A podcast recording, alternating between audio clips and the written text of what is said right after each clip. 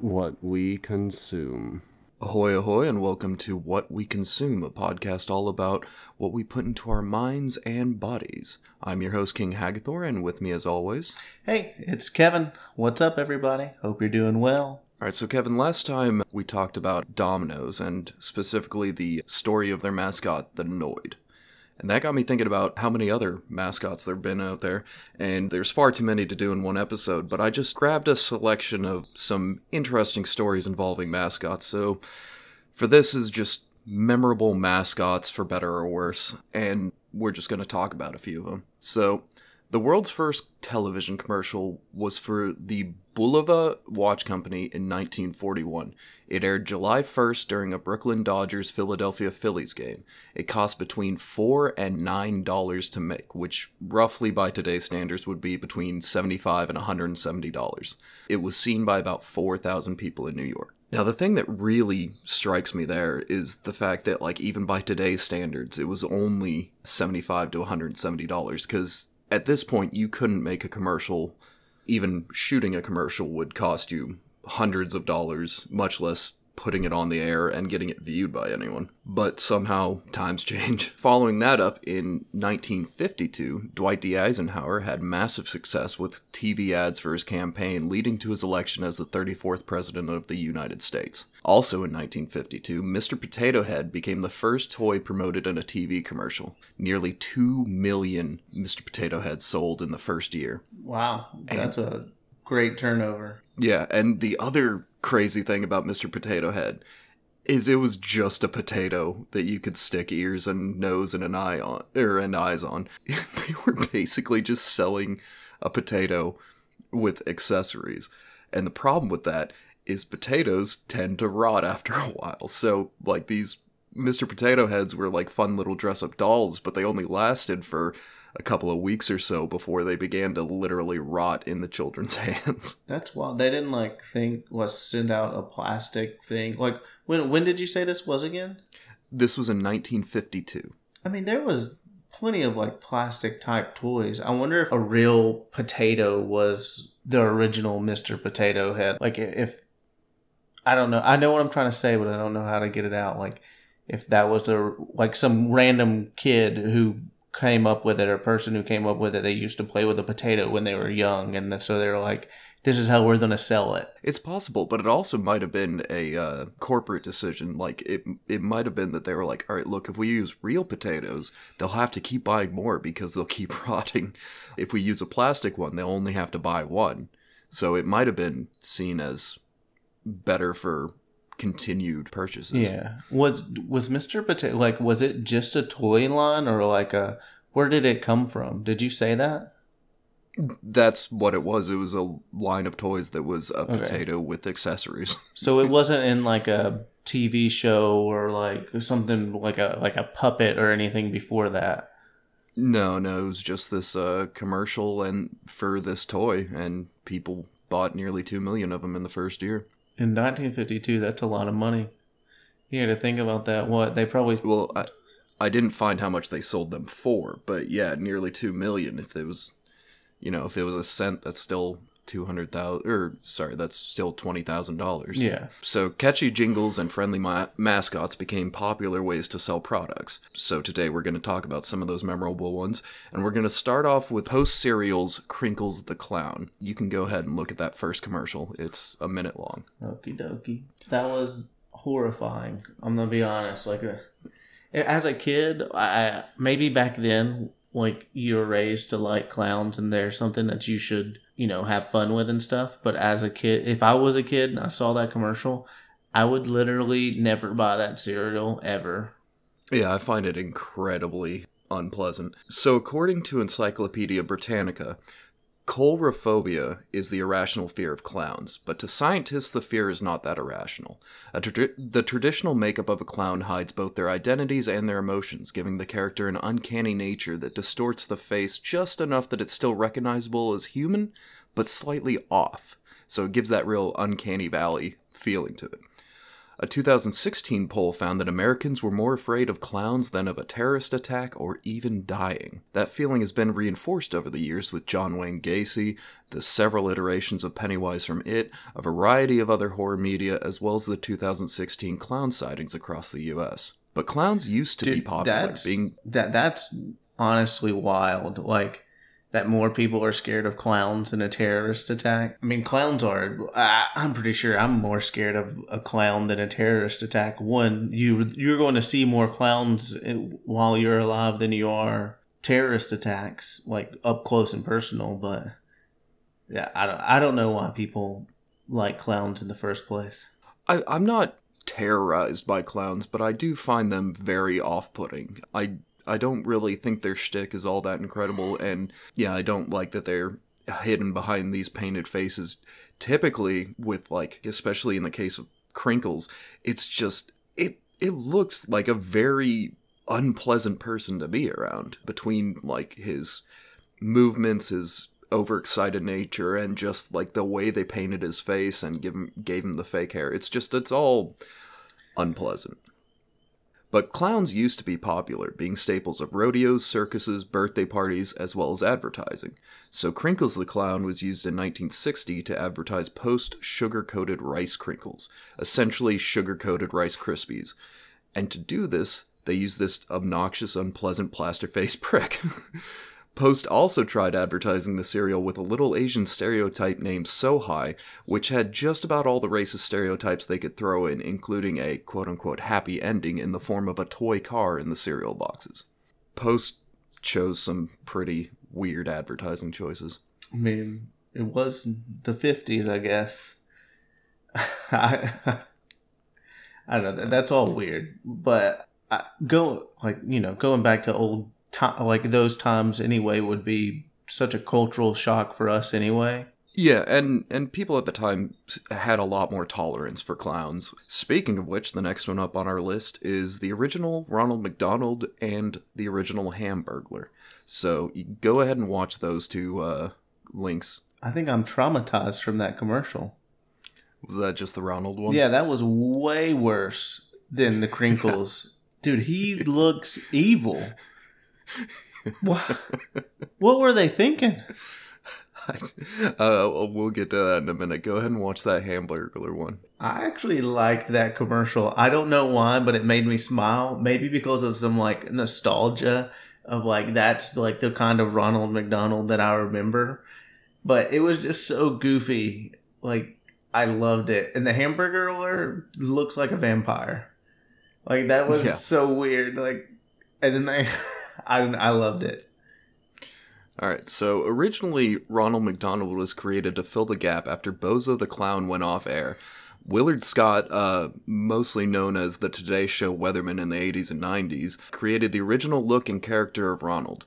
The original Ronald McDonald kind of looks like the Scarecrow from The Wizard of Oz, and a caricature of a 1940s hobo had a love child they abandoned in a McDonald's dumpster that grew up feeding off the scraps of Big Macs and booze.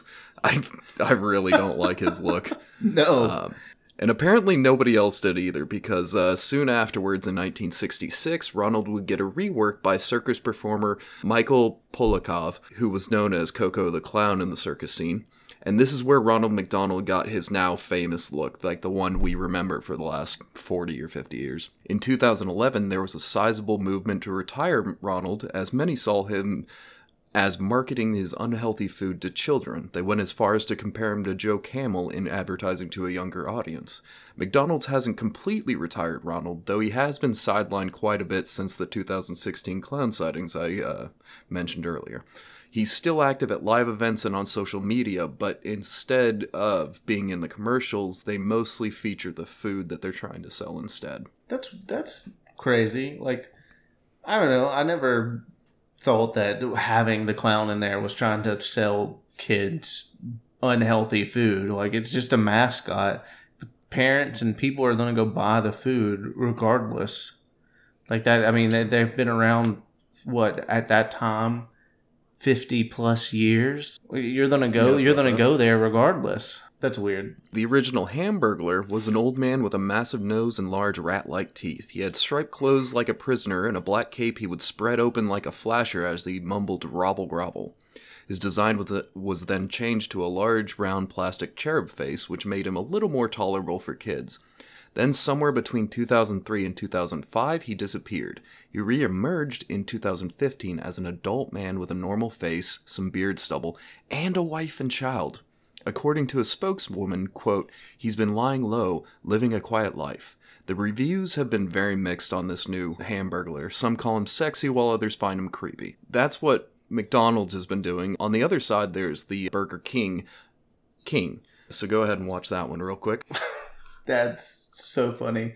I, I remember that commercial vividly. I love like I honestly love the King mascot. Like I, he's he's like awkward and weird enough to be like that's something that I would watch a lot, but not like creepy and overstepping to where you're like, oh, this is just ridiculous. The King has been through uh, several iterations over the years. Um, starting off, he was created in 1955. He wore a crown on top of a white powdered wig. He was a he had a happy smile and rosy cheeks. He wore a coronation robe and clogs, and he's usually pictured sitting on top of one of their precious patties. This rendition lasted until 1969 when they opted for a more kid-friendly version. Now, this was just, his image was just a picture. They wouldn't get into live action until later. So after 1969, this more kid friendly version had a more car- had more cartoonish proportions. He lost the powdered wig, revealing chin length brown hair, and had a taller, thinner crown. He looked like he could pal around with like the Keebler elves or the Flintstones. He kind of had that aesthetic to his pictures. Leaving the comfort of his burger throne, he, his typical posture was standing up with arms spread wide and a warm greeting gesture. But trapped in the 2D cartoon plane, he was still lagging behind Ronald McDonald, who was live action and actually interacting with children. So in the 1980s, the king went live action, being played by a man in a costume. This was generally seen as a good move. It, like he was just a normal guy in a kingly attire. The king physically existed, and like Ronald, could be in commercials playing with kids and being generally likable. He would unicycle and like run around with them and everything. It was, it was okay, but it, it still didn't have quite the appeal of Ronald McDonald. So then in 2003, Burger King decided to change once more. Still live action, but with a large plastic head with a permanent grin, this new king was also quite the scamp. Unlike Ronald McDonald, who's typically seen as friendly but clumsy clown who can make kids smile, Burger King went a very different direction, making the king a morally and legally ambiguous character, with commercials showing him breaking into McDonald's headquarters to steal recipes, creeping into characters er customers' houses to deliver menu items, setting fires to barrel, reverse pickpocketing people on the street, and all other manner of bizarre and suspicious behavior. Honestly, that's my favorite version of the king. That's that's the one in the commercial I sent you. Just what a weirdo. like he's doing things that are illegal, but it's not morally rehem- reprehensible. It's just kind of silly and goofy. But some people found the uh, plastic head off-putting. I never really had a problem with it. I didn't either. He reminded me of Mr. Bean, basically, like his actions and stuff. He was he was getting into some trouble, but like it's all okay because he's a he's a sweet weird person. yeah. So this version of the King lasted until 2011 when poor sales made Burger King change their marketing to be more food centric. This uh, marketing approach aimed to bring back the customers they believed they had lost to the King being seen as creepy and scary. In 2015, Burger King brought him back to be in Floyd Mayweather's entourage during his fight with Manny Pacquiao. Also during 2015, the King was present behind behind horse trainer Bob Bart Baffert when American Pharoah won the Triple Crown. The king was also would also be with Baffert when he became the second horse trainer to win two Triple Crowns when he won it again in 2018. In case you don't know, the Triple Crown is winning the Kentucky Derby, the Preakness, and the Belmont Stakes. The king has returned as the restaurant's mascot and is still being used in commercials to this day. Yeah, he should be. The king's awesome. Yeah, uh, I, I gotta admit, I kind of like the king. So the next one will be Taco Bell. You can go ahead and watch that commercial. Bro, are we about to get into the Chihuahua? I hope it's the abs- Chihuahua. We are we are absolutely about to get into the Chihuahua. Dude, I they should have never went away from the Chihuahua. That's all I have to say. I am so excited for this. The Chihuahua has to be one of the best mascots ever made in like in fast food or any product history ever. It was so great. He just he broke that other little Chihuahua's heart right there just for some Yeah. Taco Bell. So in 19 se- or sorry, in 1997, Taco Bell started a new ad campaign featuring a talking Chihuahua. Gidget was a 12-pound female Chihuahua born in 1994, but her on-screen persona was voiced by Carlos Alazraqui. Alazraqui? Hopefully I said that right. So prior to the Taco Bell Chihuahua ad, Taco Bell had been in talks with Thomas Rinks and Joseph Shields developing the campaign and commercials for a year under the name Psycho Chihuahua. They wanted to make a children's show out of it, but like we're in we're trying to get a sponsorship with Taco Bell.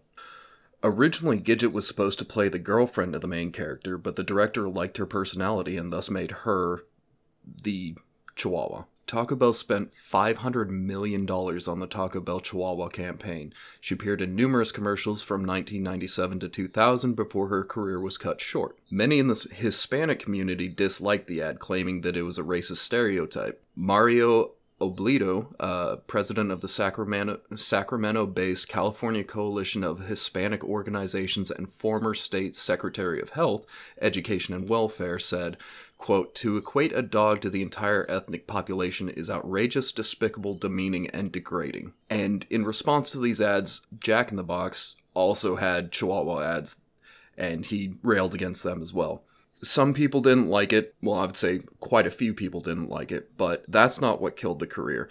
What really killed it was disputes over the rights of using the Chihuahua in marketing that began in 1998 when Rinks and Shields filed suit claiming they had never been paid for creation of the character.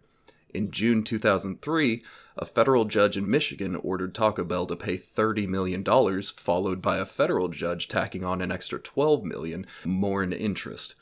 Taco Bell followed by suing TWB er, TBWA, the ad agency that brought the Chihuahua campaign to the screen, but TBWA was found to not be at fault and Taco Bell was stuck paying the bill. So essentially, they already spent 500 million on this campaign and then they had to spend another 42 million paying the guys who gave them the idea.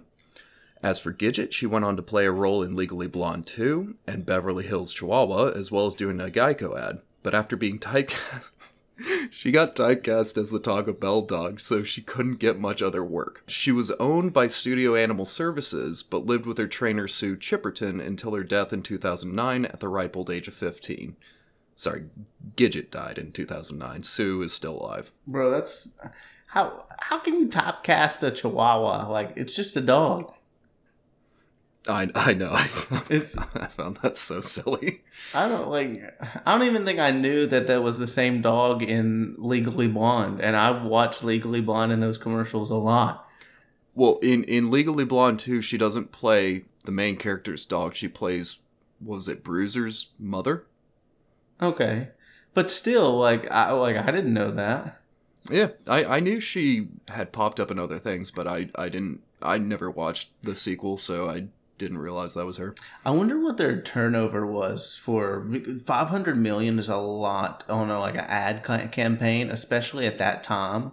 Like that that's a lot of money. I wonder how much like like what the number was. Did they make that back or like double it? Like how I wonder how well it did. I don't know. I didn't find those numbers, but uh, I do remember them sponsoring the uh, 1997 Godzilla movie, so I'm assuming that took up quite a bit of that budget. I always wondered where that dog went, like why those ads stopped because we were just kids when they came out, what, seven and eight? And then like we wouldn't have been any older than ten when they stopped, basically. So Yeah. you you're just like, where did where did the dog go?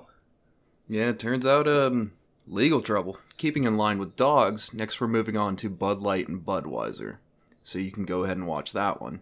Dude, Spuds MacKenzie is awesome. I've never seen that before, But when he turned around in his little uh, red and white striped bathing suit, I that was amazing. Uh, the cutest dog ever. Loved it. So, Honey Tree Evil Eye, or Evie, a female bull terrier, was bred to be a show dog. She performed well in her breed, but never won. Lucky, lucky for her, at a show in Chicago, she was spotted by the ad agency DDB Needham. They booked a photo shoot with the dog for a new ad campaign, and the pictures and posters were so popular that the wholesaler, wholesalers demanded that Anheuser-Busch put the dog on TV. Though Honey Tree Evil Eye was a female dog, the campaign presented her as Spuds MacKenzie, a cool male dog, the life of the party. People loved it. Evie was perfect for TV, being a more relaxed and mellow member of her breed. She was well trained and easier to work with in commercials than most animal stars. I just can't believe they named her Honey Tree Evil Eyes. Just what a mouthful of a name. So most of the commercials featuring Spuds have the same premise. Spuds either shows up or is already at a party, and everyone loves that Spuds is there because he is the life of the party. The commercials never acknowledge that Spuds is a dog, implying that he is in fact a man, but not just any man, the coolest, most awesome man that other men aspire to be. This leads to a lot of uncomfortable moments where it's heavily insinuated in the commercials that the women, quote unquote, spudettes, really kind of want to fuck that dog. The commercials were a massive success, assisting in increasing Bud Light sales by 20% between 1987 and 1988. Anheuser-Busch spent $50 million on the campaign with Super Bowl commercials, posters, and stuffed animals. Bill Stolberg, who worked for the PR firm Anheuser-Busch used for the campaign, would travel with Spuds and act as his brand manager and voice, never breaking character even when ser- serious journalists attempted to ask questions. Quote, the first question we'd always get is, what kind of dogs is Spuds? To which I replied, he's not a dog, he's an executive. That's awesome. Dude, I would So- I wouldn't go buy Bud Light right now just because of that dog. Like, I, the, those commercials were awesome. He he was the original most interesting man in the world before the most interesting man in the world. he certainly has that kind of presence in the ads. One of the really weird things about this is like so the journalists kept asking questions and they kept getting kind of stonewalled is in, in like he's not a dog he's an executive. But somebody found out where they lived and basically doxed their owner so like everyone knew where spuds lived which is incredibly cre- creepy behavior to find out about a dog like there there was like actual headlines that were like Spuds is actually a female dog. Whoa. Ridiculous. Yeah, no, Uh, like how- like it's a mask. Like it, the the dog is a mascot. Like it doesn't it doesn't matter. But I get Like, when did you gives a shit? when did you say this came out? Uh 1987. Yeah, I guess that you still had what misogynist and male dominated stuff. So they found out that their hero Spud was a, a woman. So it like destroyed their perspective upon life. Which is just the dumbest thing in the world. Yeah. So, less than a year after the campaign started, it faced the U.S. Senate. Strom Thurmond, who I've got a lot to say about, but not right now, accused the company of using the dog to adver- advertise to underage drinkers. Essentially, the government found it to be promoting. Basically, they thought, like, this is an ad using a dog to, you know, work on the cutesy angles that kids love, so, like, this is advertising to underage drinkers. I I don't really think it had that angle to it, much like you didn't really see Ronald McDonald advertising to kids.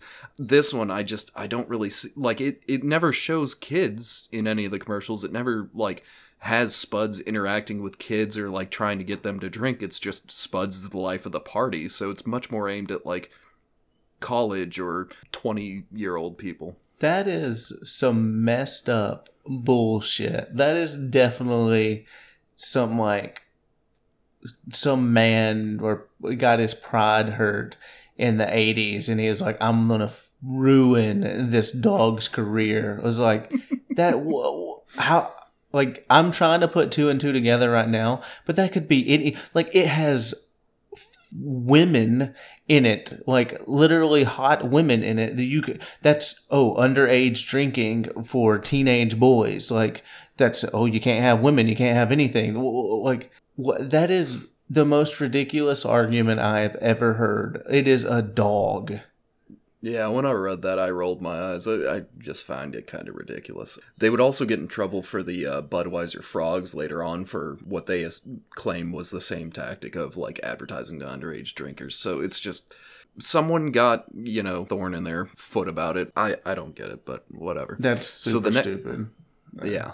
So the next Super Bowl ad the following year featured no alcohol and instead was used to warn of the dangers of old overindulging, with Spuds playing a slide guitar and the Spudettes in unison saying, "Know when to say when." The ads featuring Spuds became fewer and fewer and and were finished by the end of the decade, which isn't surprising because with most of these campaigns, 18 months is typically the longevity. And with the backlash from the Senate, it just wasn't really worth continuing. Honey Tree Evil Eye was content to living a quiet life in retirement, well loved by her family until passing away from kidney failure in 1993 at the age of 10. To mark the 30th anniversary of Spuds, Bud Light had one more commercial during Super Bowl 51 where the spirit of Spuds, now voiced by Carl Weathers, returns in a Christmas Carol parody to help a man remember the meaning of friendship and parting with his dumb friends. That's sweet, to be honest. Yeah, and, and the commercial's okay. I, I didn't bother to link it, but yeah, so now we featured a couple of dogs. Let's get a little weird with it. Let's let's let's look at Quiznos. Go ahead and play the Quiznos one. What? What was that? what was the weirdest commercial I've ever seen? Like, but it works. Like, I, I don't know. I don't think it would have made me want to go eat Quiznos, but I'm like, I want to see where this mascots are going. Have you never seen that before? No, I do not remember that at all. Oh man, that's one of the ones I remember the most from childhood just because it was just like what the hell is this? That's like some crazy adult swim stuff you would see, like Aqua Teen Hunger Force. All like that's Yeah, that's like what Tim it- and Eric. Yeah, that, that's what it reminds me of. Like that they were great. Yeah, so Quiznos marketing has always been rather bizarre. From Quiztrodamus to the Horny Oven, they were always quirky with their ads, mostly because they didn't have the financial backing of something like Subway, so they had to get really creative with them. Their most famous or infamous ads would be the Spong Monkeys. And I believe that's how it's pronounced. It could be Sponge Monkeys, but there's no E, so I'm assuming it's Spong Monkeys. Spong Monkeys were created by Joel Veitch, lead singer of the band Seven Seconds of Love, which is an alright band. It's not really my taste, but uh, it sounds pretty good. He was also a British web animator for the humor site Beta. Website still active as of this month, but still looking like it was. No one's worked on it since 2000. like, it, it's really retro looking. Spong monkeys were pictures of tarsiers with large human eyes and ma- mouths photoshopped onto them to give them an unsettling, cartoonish look, and they originally sang about loving the moon, but after a member of the ad firm associated with Quiznos saw the ad in an email, uh, or saw the uh, original video in an email, they got a hold of each and made several commercials featuring the creatures in 2004. The commercials had a very polarizing effect. Some people found them repulsive, annoying, and upsetting, while others found them charming and funny. It worked well for Quiznos because they didn't have the massive ma- uh, marketing budget, like I mentioned, and the Spong Monkeys, like it or not, were very good at getting people talking about Quiznos. Unfortunately, it wouldn't be enough, and the 2008 financial crisis hit Quiznos very hard, and they've never really recovered from it. Along with legal troubles with their franchises, Quiznos filed Chapter 11 bankruptcy in 2014, and as of 2018, are down to just 8,000 stores worldwide. Or, sorry, 800 stores worldwide. As per our last episode, where Domino's is, has over 18,000, 800 is very minimal. As for the Spong Monkeys, their ad campaign was brief, but their legacy lives on in a not so flattering way. People still bring up the Spong Monkeys on Twitter, claiming things like Quiznos put a hex on us with those ads. and I, I found other examples of people talking on it on, on Twitter, but I didn't really find it uh, worth like citing them. One thing to note is that in early 2004, Quiznos used an internet meme for marketing, and it worked. Like that's that's one of the earliest ones I could find of like Spong monkeys were essentially a meme, and they used it in an ad. Yeah, they're one hundred percent a meme, and if that commercial came out now, like, could you imagine them putting that on YouTube like now? It would blow up. Like, regardless of if people liked the ad or didn't, it would be made fun of and shared so many times. Honestly, they should bring it back out and let the Gen Zers go after it. They would destroy it, and it would be wonder. It could revive them. They could go from eight hundred stores to like a thousand in like six months. Well, maybe, but at this point, whenever a meme is used in a in a commercial, it's usually cited as like the death of the meme. Once once a meme hits broadcast TV, like nobody really uses it anymore. I can't really think of any examples, but a lot of times like that's when it stops being popular and starts being cringe. But don't put it on like broadcast TV. They need to do it for like YouTube and like think. I know you don't use TikTok much, but to think you're scrolling through and you see those like just pop up randomly, I I personally think it could work. I should reach out to him. Sticking with fast food sub sandwiches, it's time to talk about Subway. Go ahead and watch that one. Yeah, Jared Fogle, one of the most infamous commercial people ever. Yep, let's talk about it.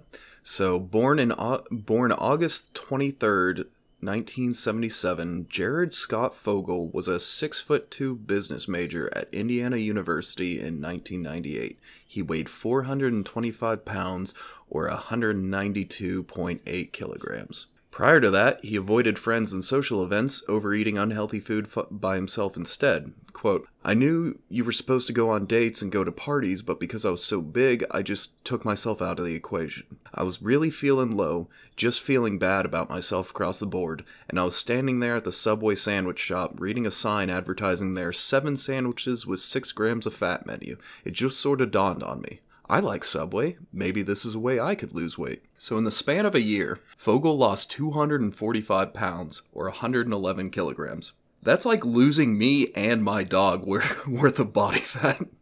Yeah, that that's a lot, and like if to him to stick to just like eating Subway and stuff, like that's commendable. Like that's a, it's really hard to do to have that discipline to do that. Yeah, and it's it's even worse than that. We'll get into that in just a second. So, the following spring, uh, when he was spotted by his former freshman roommate Ryan Coleman, who was a reporter for the university's student newspaper, the Indiana Daily Student, he barely recognized Fogle, and his weight loss was such a shock he wrote a story for the paper about it called From Thick to Thin. Fogle had accomplished it by following a very strict diet and walking. For lunch, he would eat a six inch turkey sub, a bag of baked chips, and a Diet Coke. For dinner, he would eat a foot long veggie sub and a Diet Coke. Uh, sorry, Oh, bet he wanted to. Okay. No extras were added to the sandwich. No extras, no dressings, and no cheese. So he went from consuming 10,000 calories per day to just 2,000. For context, The Rock's daily calorie intake is roughly 4,100, and he's 6'5 and always working out. So for Jared to formally be consuming 10,000 calories a day is horrifying. but also, like, no extras, no dressing, no cheese. So that six inch turkey club is just turkey and bread. Like, I couldn't imagine trying to eat just that for a year, and I feel like it kind of shows that Jared is a fucking psychopath. I mean, there's a lot of there's a lot of people that do stuff like that to lose weight. Like, uh, I, I mean, that's a little like extreme with like your sandwich and stuff. Like, you could have he could have put like some stuff on it that is a little extreme. But I mean, there, there's a lot of people that do like crazy things like that. But that's a like a crazy change to ten thousand to two thousand. He must have felt so bad just from it's basically like coming off drugs. Like you're you're. I bet he had so many headaches. He had so many just like he, so much fatigue, so much bad sleep and airway. It must have been miserable to come off of that. It's real. It's really hard to stop eating how you normally do because your body like regulates that. That's like it, it thinks that you're being um like attacked if you're not eating that much on a regular basis anymore. So his body was probably like, "Hey, we're dying." It, it also just shows an in a very impressive amount of discipline to be able to eat just that and only that every day for a year. But you know, it worked. He he did lose the 245 pounds. So he started getting more media attention, and Subway took notice of it. They thought it was a great opportunity, so they shot a local commercial that aired January 1st, 2000. Subway's sales rose 18% that year and another 16% the year after that. He would go on to star in over 300 commercials for Subway. Being their spokesman, pretty much playing himself, was the only job that Jared had in his adult life besides appearing as himself in several other things. He showed up several times in SNL. He showed up in Supersize Me, Jack and Jill, Community, Sharknado 2 and Sharknado 3, although he was cut from Sharknado 3. But like his his entire adult life he has just played himself, which will get will be important later. So, following his initial success, Jared married his first wife, Elizabeth Christie, that marriage would end in 2007. In 2002, South Park parodied Jared in the episode Jared Has AIDS. If you remember that, it's where he was talking about how he had AIDS as in personal assistance that would help him with his weight loss, but everyone thought that he had AIDS as in the disease. That was the point of the entire episode. In 2004, he created a nonprofit organization called the Jared Foundation focused on education on childhood obesity. The foundation was run by a man named Russell Taylor, who is not the singer, because apparently there's several other famous Russell Taylors. This isn't any of them. This is just the Jared Foundation, Russell Taylor. In 2008, Subway had a campaign called the Tour de Pants, celebrating Jared's decade of keeping the weight off by having him tour with his pants that had a 62 inch waistline. That's over 5 feet of waistline, or 157 centimeters. Like, I know people that aren't that tall. Like, he's basically got an entire person wrapped around him when he was at his heaviest, which is just nuts to me. And then Jared first came to the attention of federal law enforcement in 2007. A woman named Rochelle Herman Waldron or Walrond, who was a former radio host, met Jared at a local middle school health event in Sarasota, Florida, as part of his speaking tour, where he made lewd, lewd, comments about the junior high girls. She made recordings of his remarks and saved the text messages they exchanged and took them to the FBI, including wanting. Some of the comments were really fucking gross, but uh, it, it included wanting her to befriend children and to install a webcam in her children's room that he could watch. In 2008, Cindy Mills, a Subway franchise uh, franchisee from 2006 to 2012, claimed that she told three different Subway advertising executives that Jared had made comments about paying for sex with minors between the age of 9 and 16 in Thailand and the US. Subway refutes this by saying they have no record of making of her making such claims, but we're continuing to look into it. Mills also claimed that Fogle wanted to set up a meeting between himself and Mills' cousin, who was underage at the time. She said she did not go to the police at the time because she was afraid of Fogle's money and power. So gross stuff. Yeah, that I mean that that's wild. When you get into stuff like that, he must have been doing it for a very long time, and he continued to like escal- escalate over time, and he felt so comfortable eventually that he started asking people those things. Like he he in his mind he definitely thought that like hey i he was untouchable. Yeah i'm untouchable. I can do this. Uh, this is where we're gonna go. Like if he wouldn't have got caught you would have seen an extreme escalation. Like probably something more upon like the epstein stuff. It's certainly possible. So in november 2009 Fogle was engaged to Kathleen McLaughlin, and they would be married the following August, but Jared had gained back 40 pounds and proudly announced he would go back on the Subway diet to slim down for the wedding. They would end up having two children, Brady in 2011 and Quinn in 2013. Also in 2013, Jared Fogle was worth $15 million. So, an investigation was launched in 2014 after a woman notified police that Russell Taylor, of the Jared Foundation, had offered to send her images of child pornography. Russell Taylor was arrested in early 2015 and his role with the Jared Foundation was terminated. Following his arrest, his arrest Fogle released a statement Quote, I was shocked to learn of the disturbing allegations against Mr. Taylor. Effective immediately, the Jared Foundation is severing all ties with Taylor. Yeah, I bet you were. During their investigation of Russell Taylor, authorities discovered that Taylor had traded sexually explicit photos and videos of children, some as young as six, with Fogle.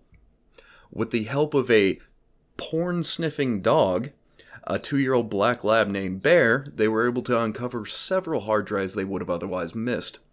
So, he's not actually a porn sniffing dog. The dog is trained to sniff the specific chemical components, the metals and plastic that make up hard drives and thumb drives and USB sticks. Bear was at the time only one of only five dogs trained this way. Those trainer Todd Jordan planned to train more.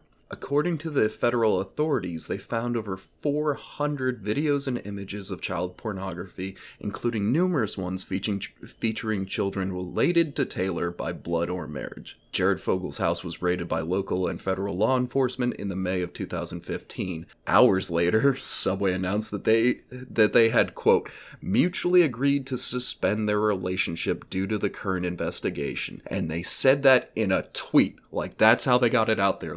they were like, "Uh, we are not associated with Jared anymore. It was a mutual split," which is just, ugh. I don't think they handled that well. They did their business suffer. Um, not really. Uh, they like that apparently was enough for the uh, common masses, and they um, and they just kind of kept it separate as like there's Subway, and then there's Jared from Subway, but Jared was not, as far as I can tell.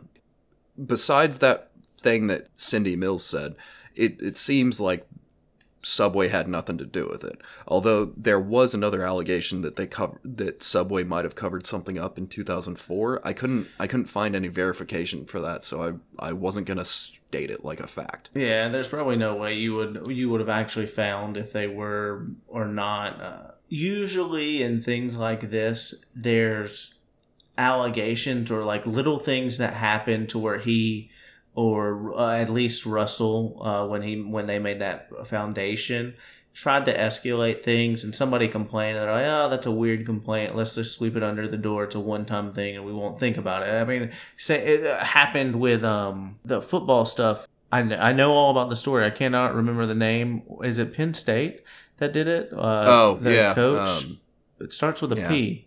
No, I, I, think it was Penn State, but yeah, I know what you're talking about. Yeah, um, all that they, I mean, that all that stuff had been happening for years and years, and they like swept it under the door, and they're like, ah, this isn't a big deal. Like people inside the organization was like, ah, we're not, we're not going to have to deal with this. I, I can yeah. guarantee you the same thing. The, the same type of stuff happened just because people don't want to don't want to deal with it, and you're making money. Uh, although it, it is weird just how brazen they were, like he had to have been doing it longer than like from earlier than 2007 if like at that point he was already just like talking to women and being like oh, you you you should get me a child. Like it's no he i don't i don't know something he has he was most likely he's most likely been into it his whole life. He just started exploring it more and more and more. A lot of the time, in that, uh, some of them do stay like closeted, and you'll never know. But a lot of them end up escalating over time. Like they'll do little things, they'll groom, they'll do other stuff, they'll and they test it. So he he had probably been into the stuff for years, like probably in his twenties. He started he started it, and it like he it never you know it's not going to go away that's who he is it's part of him Yeah, and he was he was only 21 when he found the success with Subway, so there's a very good possibility that like losing the weight and also like gaining so much money so quickly like kind of gave him the means to explore uh his predilection. Yeah. Jared was later arrested in August, just in time for his five year anniversary to his second wife, Kathleen, and she filed for divorce immediately. They finalized their divorce uh, days before he was he was sentenced to more than 15 years in prison as part of his plea deal. She received $7 million, which would help her, now as a single mother, take care of their two children. Federal court documents detail the charges against Fogle. He paid two underage girls to have sex with him in a New York City hotel, and he also admitted to victimizing 12 minors that Taylor secretly filmed. As part of his plea deal, he had to pay his 14 victims $100,000 each in restitution. In one of the tapes Rochelle Herman Walron recorded, he claims, Early middle school is probably one of the best. I like all ages. That's the thing. I mean, it depends who's ready for what. You know, who's going to give you the glance. Which is just so gross. Yeah, that it's it that it is gross. I've been in that that world for four and a half years now, and it's never it never not gets gross, and it's always it's always something. Eh, You, you should probably clarify you work with Oh. abused children. It's not you're in the world of yeah, I, I work for a child advocacy center, and uh, we work with kids who have been sexually and physically abused. And so, I'm I guess technically an expert on it now. I, so that's what the courts would say if I get subpoenaed. So currently, Jared Fogle is in prison in Littleton, Colorado, which is where Columbine happened, which weird little synchronicity there. He will be in prison until 2029, and I believe that's the earliest he can get parole. In 2016, he was badly beaten by another inmate who hates child molesters. When he is released, Fogle will have to register as a sex offender and will not be allowed to have any unsupervised meetings, communications, activities, or visits with any minors unless they are approved by the probation officer. Which means he'll probably never see his kids again, although I guess he wasn't around much when they were kids, anyways. He was too busy flying around to events and also to abuse other children. So it's probably best that he never sees his kids again. I mean, they'll be adults by that time, so he could technically see them because they won't be minors. But I, I highly doubt I- like they, they would want they'll want to. anything to. do with them. Right. Yeah. Fogle will also be subject to searches by his probation officer for his vehicle, office, business, and residence, as well as monitoring of all electronic devices and other hardware. Russell Taylor tried to commit suicide in prison and was sentenced to 27 years, although he had to be retried in 2020 due to negligence on his attorney during the initial trial. He will be in prison for somewhere between 15 and 30 years after that retrial. most uh, pedophiles or people who do this, pedophiles, uh, they do try to like commit uh, suicide in prison or right before like the sentencing and stuff like that. It is very, very common. Yeah, well, I mean, like, whenever he gets out, he, he's not going to have many options. Because, like I said, his only job was being himself for 15 years. And then tack on another 15 for the prison sentence. Like, 30 years of having no skills. I mean, I- and and most of his money has either gone to his wife or gone to court fees and restitution for his victims so like he might have enough to like live a quiet life for the rest of his life but it's going to be very rough on him hmm. which good Well, you got to think about it. Even then, he wouldn't like probably with his stipulations and stuff. He probably won't be able to have any type of job, like because you can never say that. There's always a chance that he could be around a child or somebody un- underage. So there's no there's no way that he he'll ever work again in any capacity. He he'll most likely if he doesn't have any money because I guess I don't know like how all that stuff like what what their uh, what the charges were with like the money and how much they kept or if they froze any or what what they did. Most likely, what happened is that he'll end up living off the government for the rest of his life. There's nothing else that he can do. Yeah certainly going to be massive change of pace for him when he gets out there was like I'm pretty sure he also owned the house that Russell Taylor lived in. I, I was looking up something that basically like Jared kind of owned him and abused him. I'm not saying what Taylor did was like Taylor's got no excuse for what he did, but he was uh, at least allegedly being manipulated by Jared for some of it. I I can like so with my knowledge of it, most of the time when stuff like this, it's not this isn't like serial killers and stuff. There's like a dominant and things. Most of the time, they're around the same and they see a similar outcome and they use each other. And they, they probably, I mean, honestly, they probably had more people in their circle that they were sending it out to. If you look at right. Chat, like chats online, like people who send stuff and talk about this, who look at child porn online and stuff like it's su- super hard to find but they all have like a ring that they all yeah, share like their stuff network. with. Yeah there's not you're, you're not doing it alone because you can't find it alone. You have to find somebody else who's found it and through that you're put into the circle and from that circle you get access to everything else. Like it, that's it's like that over 90% of the time and i highly doubt it was only them two and i and i 100% can tell you that they are they were mutually doing this together and he was not manipulated like i i, I can 100% like like not you know never 100 but like i'm pretty sure he was not manipulated well, I, I don't think he was manipulated as in he wouldn't have done it without him. I what I mean is, I think they they both happen to be into that kind of stuff, and they happen yeah. to work together. Uh, but there there are records of Jared being like, like he, Jared would call himself daddy around, which is really gross. But he'd he'd be like, "Go get daddy another kid," and is like, "Oh." So like, I, I think it was I think I, I think it was more like Doctor Frankenstein and Igor kind of thing, where it's like they're they're both doing fucked up shit, like like that they would have done independently, but like combined it's even bigger and worse. Yeah, I mean it's it's super gross, and people like that make no sense. Can you like the the thing is like for me, even if I was like into anything like that weird, I wouldn't even have been able to like bring up the conversation to be like, "Hey, are you into children? Are you into yeah. this like weird? Like, how do you talk to somebody I, like I, that?" I don't know how you find like like-minded people like that. Eh, I mean, like it it's just like my brain's not wired to, for any part of that. So like I don't know how they do it, but somehow a lot of them seem to be able to do it. Not only like having I, I can't even fathom being sexually aroused by children, but like then also finding other people to also be aroused by it and like trade images and shit. It's just it's it's so outside of the way my brain works and the way I live my life that it's just baffling.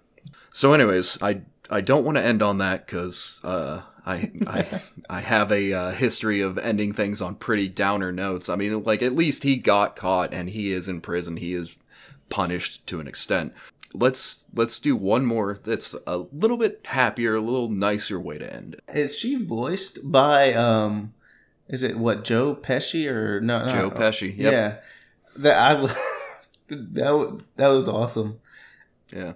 Uh, so do you remember those ads? I, uh, I do the, remember the little girl. Yeah, yeah. Okay. So, uh, in the 1990s, Pepsi had a successful ad campaign featuring a young actress, Hallie Eisenberg. The commercials featured the adorable little girl ordering a Pepsi, and depending on if she got it or not, she would be dubbed over by famous personalities like Joe Pesci, Aretha Franklin, Marlon Brando, and I believe Jack Palance where she would either like berate the person not giving her a Pepsi or like celebrating getting one. She went on to work in movies such as The Insider and Bicentennial Man and even appeared alongside her brother, Jesse Eisenberg, in 2010 Holy 2010's Holy Rollers. Yeah, so this is uh, Jesse Eisenberg's little sister. Wow. But yeah. has she not uh, I'm assuming she hasn't done much after that. Not really. She took a break from acting to go to college. She graduated in 2014 before returning to the film industry, uh, working as a writer's assistant, as a producer, and helping promote her brother during the pandemic. But she hasn't really done much work herself post 2010. Most of that's because, again, she was going to college. And then after that, I think she just hasn't decided exactly what she wants to do. The ads were very popular and she was in quite a few of them. So she probably had a pretty good amount of money. So she probably isn't like that desperate in need of work. So I think she's just enjoying herself. Like now she's 29, maybe 30. She she she was born in 90, 1992. From what I can tell, she seems like a perfectly happy 29 or 30 year old. Like I said, she's still promoting her brother's work, like on her Instagram and whatnot, but hasn't really done too much herself yet. Maybe she plans on getting back into it, but for now, it seems like she's just enjoying life. So I just thought that was. I, was always wondering what happened to her, uh, and, and it's nice to know she seems to be doing well. Yeah, it's crazy that it's their brother like uh sibling combos and sibling groups they all like end up acting or doing stuff especially if like one gets into it it's a lot easier for like the rest of them to get into it but just Yeah, because yeah, you, you have that door like that opens for you Yeah, it certainly helps. Like, uh, and it's also interesting to see like who ends up being the bigger name. Like, you know, the Mary Kate and Ashley Olsen were huge when they were kids, but then like they really started like getting sidetracked by other things and not making as many movies as they got older. And suddenly Elizabeth Olsen is, you know, in Marvel movies and, and plenty of other movies, and she's kicking ass. And like, you haven't really heard much from the twins recently. they Uh, don't they don't want to act or do anything like that they want to be away from it They- they're yeah, I don't, I, I don't really blame them. Yeah, I mean they they made so much money and did so many movies when they were little that like they they never want to come back really. And honestly, like I, like that's a really hard comparison because I would still say Mary Kate and Ashley are just as big, if not bigger, than Elizabeth still. Like which which is insane. And because they Yeah. haven't made movies in so long or done or been in like the spotlight, just because of how like yeah, they were incredibly prolific. Or or like there's also um Joaquin Phoenix and his brother River Phoenix. River Phoenix was absolutely blowing up in the early 90s until he tragically died of an overdose in uh, Johnny Depp's club.